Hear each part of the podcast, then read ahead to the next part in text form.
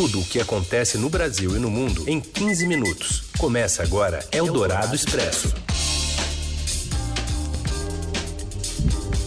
Olá, seja bem-vinda, bem-vindo. Começamos aqui o Eldorado Expresso, reunindo as notícias mais importantes da sua sexta-feira no meio do seu dia. Aqui pelo rádio FM 107,3 da Eldorado, estamos ao vivo e já já acabando o programa em forma de podcast para você também acompanhar a qualquer hora.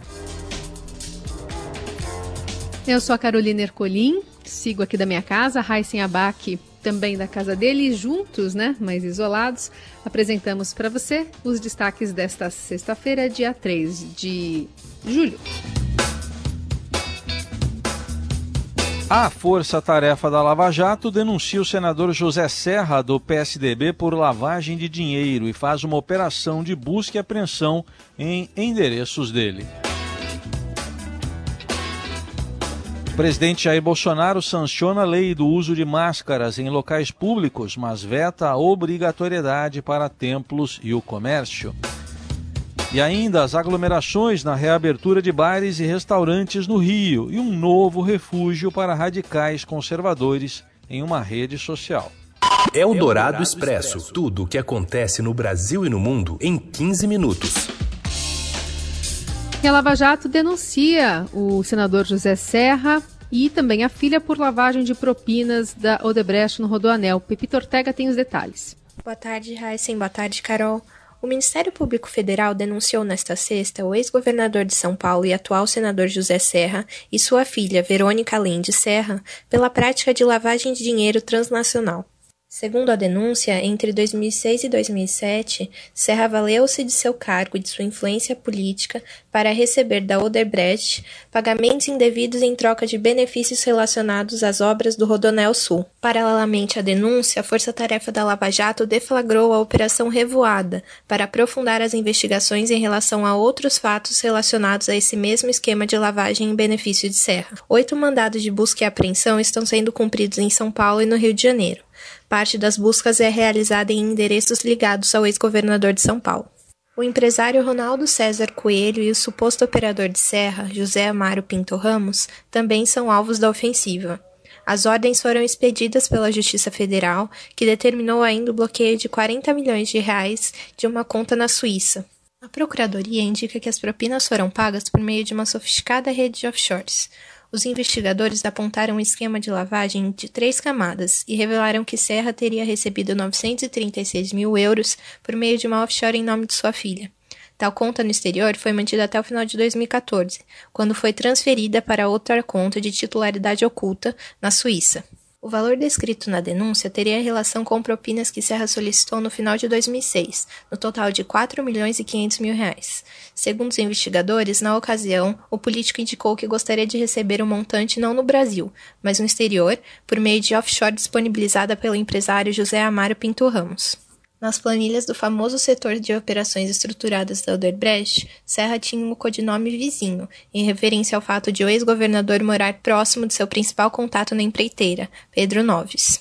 Segundo a Lava Jato, Serra praticou três crimes de lavagem por ter participado de forma consciente e voluntária das três camadas de ocultação de ativos. Verônica, por sua vez, teria praticado apenas dois atos de lavagem, dizem os procuradores. Eldorado Expresso. E a gente continua acompanhando essa operação, atualização a todo instante no portal do Estadão, assim que houver uma posição também do ex-governador, atual senador, você acompanha no noticiário do portal estadão.com.br.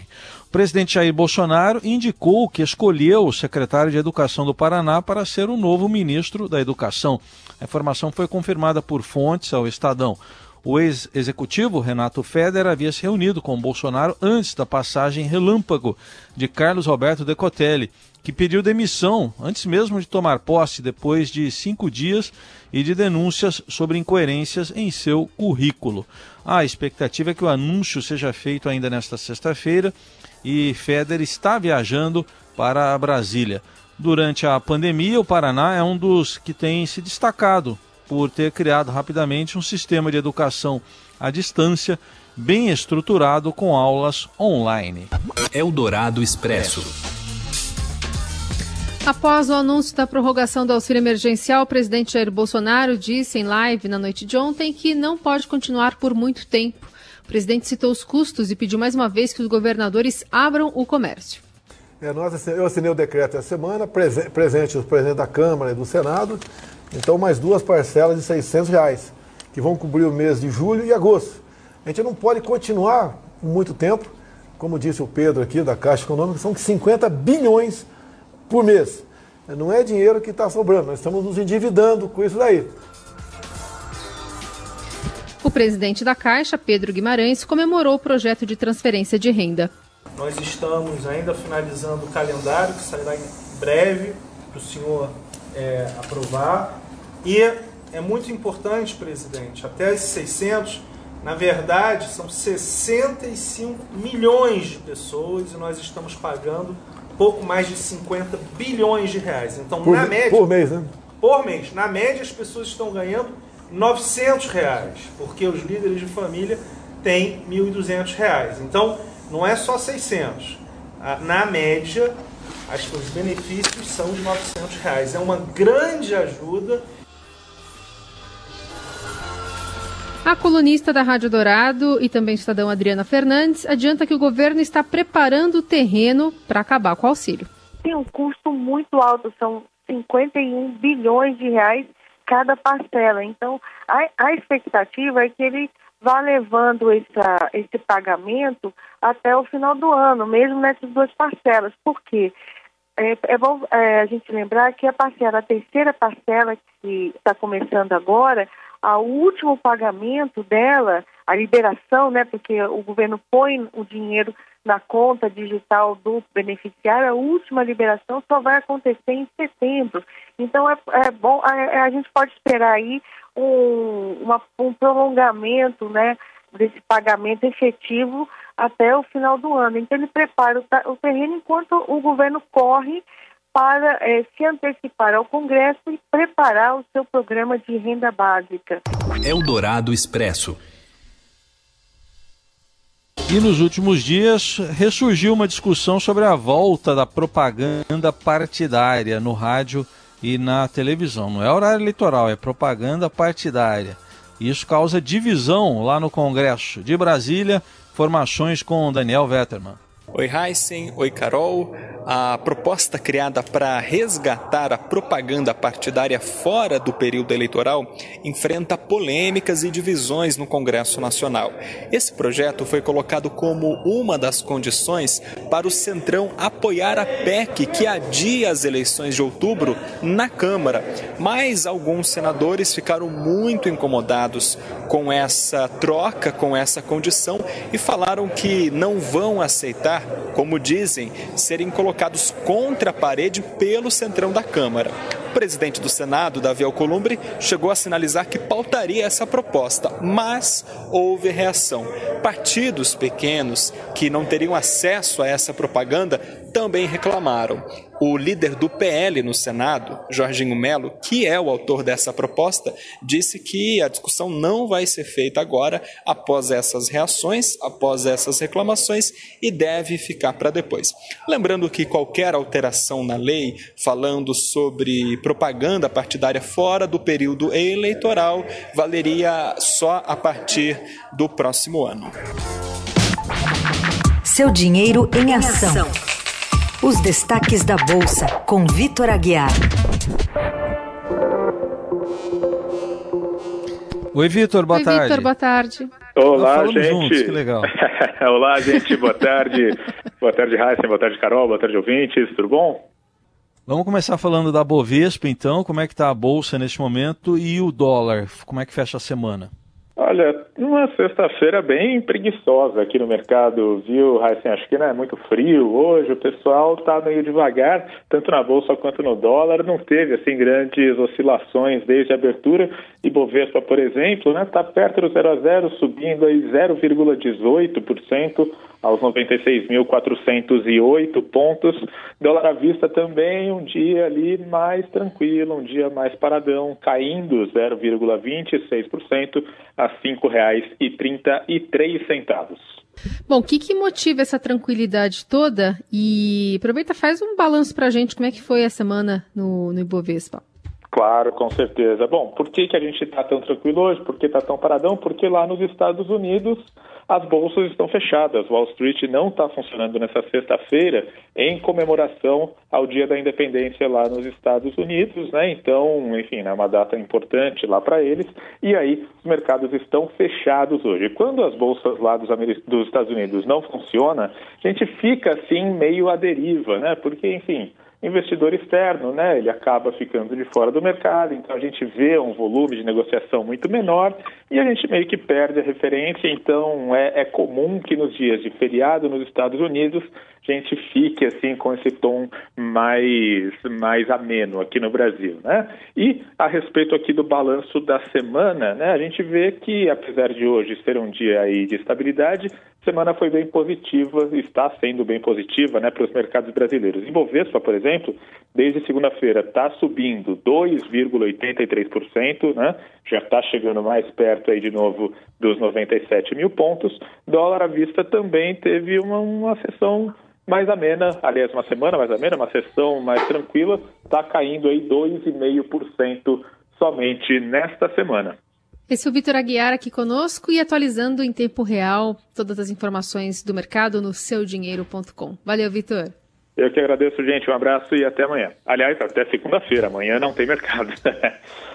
Isso. tchau, tchau, gente. Um abraço.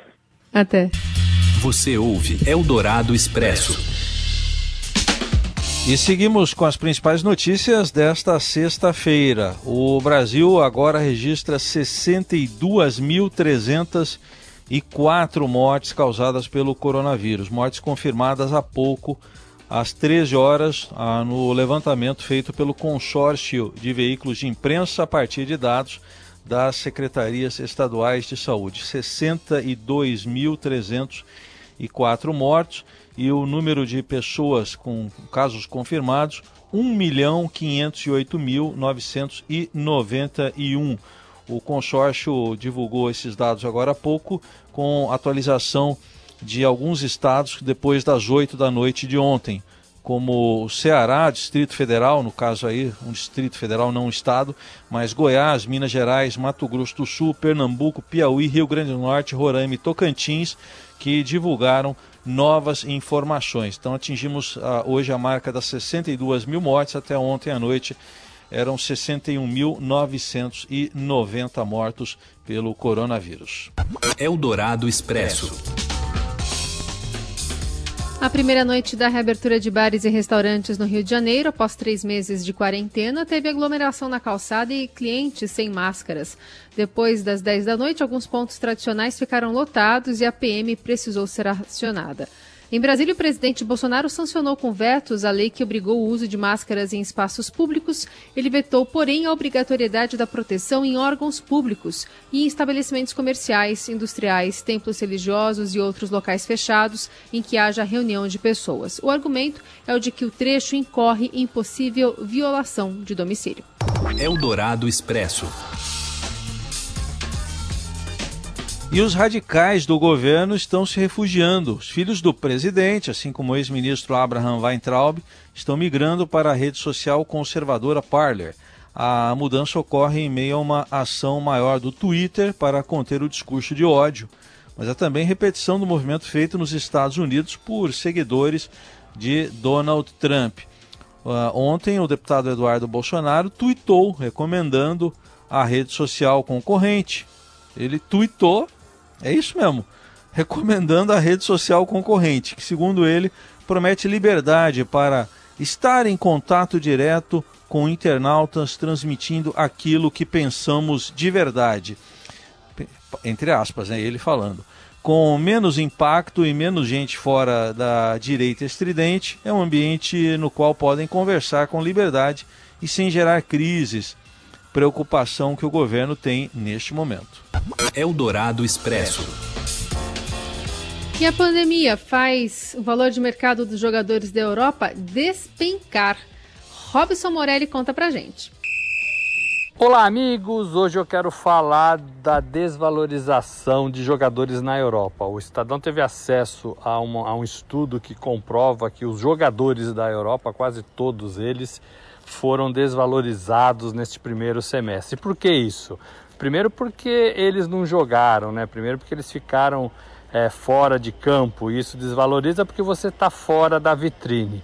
Segundo, porque os contratos adiantaram e quando o contrato vai passando, você vai perdendo a valorização é, dele. Então você, você perde quanto você valia no começo da temporada. Neymar, por exemplo, perdeu quase 250 milhões do seu valor de mercado. Lembrando que o Neymar foi um dos jogadores comprados é, lá atrás, né, pelo PSG, por quase 900 milhões de reais. Então, de 900 milhões de reais daquela época, quando ele saiu do Barcelona, ele desvalorizou cerca de 230 milhões de reais. É muito dinheiro, né? Todos eles ficaram em casa, todos eles demoraram para voltar. O, o, o, o, campeonato francês ainda teve um problema, né? Porque ele declarou campeão sem jogar, o PSG foi campeão sem jogar e, e eles não voltaram, não retomaram as atividades, diferentemente do que acontece na Alemanha, na Espanha, na Itália, é, na Inglaterra. Então foi também prejudicado por isso. Então é, esse estudo também fala que vai ser muito difícil os clubes da Europa começarem ou gastarem como vinham gastando. A gente está acompanhando algumas negociações que envolvem muito dinheiro nesse momento, mas elas vão ser muito menos, muito menores do que vinham sendo. Os clubes vão comprar e vender menos, não vão conseguir vender pelo dinheiro que imaginavam, e isso vai dar um novo panorama é, nessa negociação de atletas clubes. Todo mundo vai baixar um pouco a pegada. O estudo também fala que vai haver muitas trocas, né? Como vai acontecer um pouco no Brasil também. Você vai trocar mais jogadores, você vai emprestar mais jogadores para você não perder é, tanto assim em meio a essa pandemia. É isso, gente. Falei, um abraço a todos, valeu!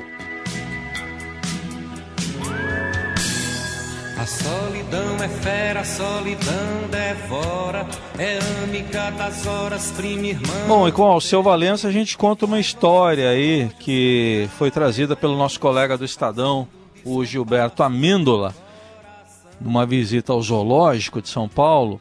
Sansão, Sansão tá lá e tá com saudade, tadinho. Com mais de 100 dias sem interagir com visitantes, o orangotango Sansão do Zoológico de São Paulo parece ser o mais ansioso pela reabertura do parque. Ao notar uma presença humana, Sansão deixa para trás o reforçado café da manhã. Anota aí, Carolina Ercolim. Detox de folhas verdes, legumes, frutas, hum. água de coco e suco de ameixa. Ameixa é bom para o intestino, né? Para é. bater é. no, no vidro da jaula. Ele faz isso, o Sansão. E é o chefe dos veterinários do Zoo, Fabrício Raci, que é, quem primeiro atende ao chamado do Sansão. E ao, ao, se aproximar do vidro, o médico ganha um aceno do Sansão, que imediatamente começa a imitar os gestos do amigo e mostrar os dentes em aparente sinal de aprovação. Segundo o veterinário e outros membros da equipe do Zoo, esse tipo de interação é comum para o Sansão e acontece principalmente com as crianças. Acontecia, né? Ultimamente não tem sido possível. De todo o parque, o orangotango, orangotango português, de 37 anos, seria o animal que provavelmente mais tem sentido falta do chamado velho normal, do movimento das alamedas, das fotos, dos vídeos e das excursões. O zoo está fechado, mas a quarentena tem sido fértil. Em três meses houve uma espécie de baby boom. E a Eríndia, uma jovem leoa do parque, deu à luz a quatro filhotes que dão são pequenos e não podem ser expostos ainda. O Iduma, que é o pai leão, também não quer saber de dar publicidade por enquanto aos futuros astros do, do Zoo. E além dos leões do parque, a geração do que o Giba chamou de quarentinos está bem completa. Outro leãozinho nasceu no Zoo Safari. Também nove dragões barbados, que são lagartos, não precisa ficar com medo. E duas araras azuis e cinco suricatas o amor continua lindo na quarentena do Zou. Então eles não são millennials, né? Não.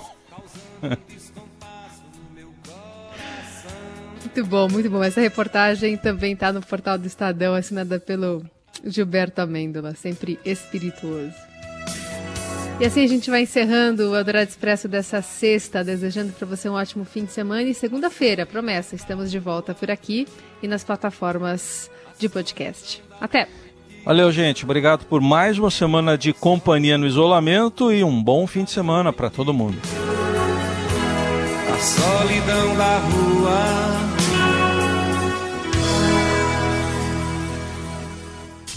Você ouviu Eldorado Expresso tudo o que acontece no Brasil e no mundo em 15 minutos.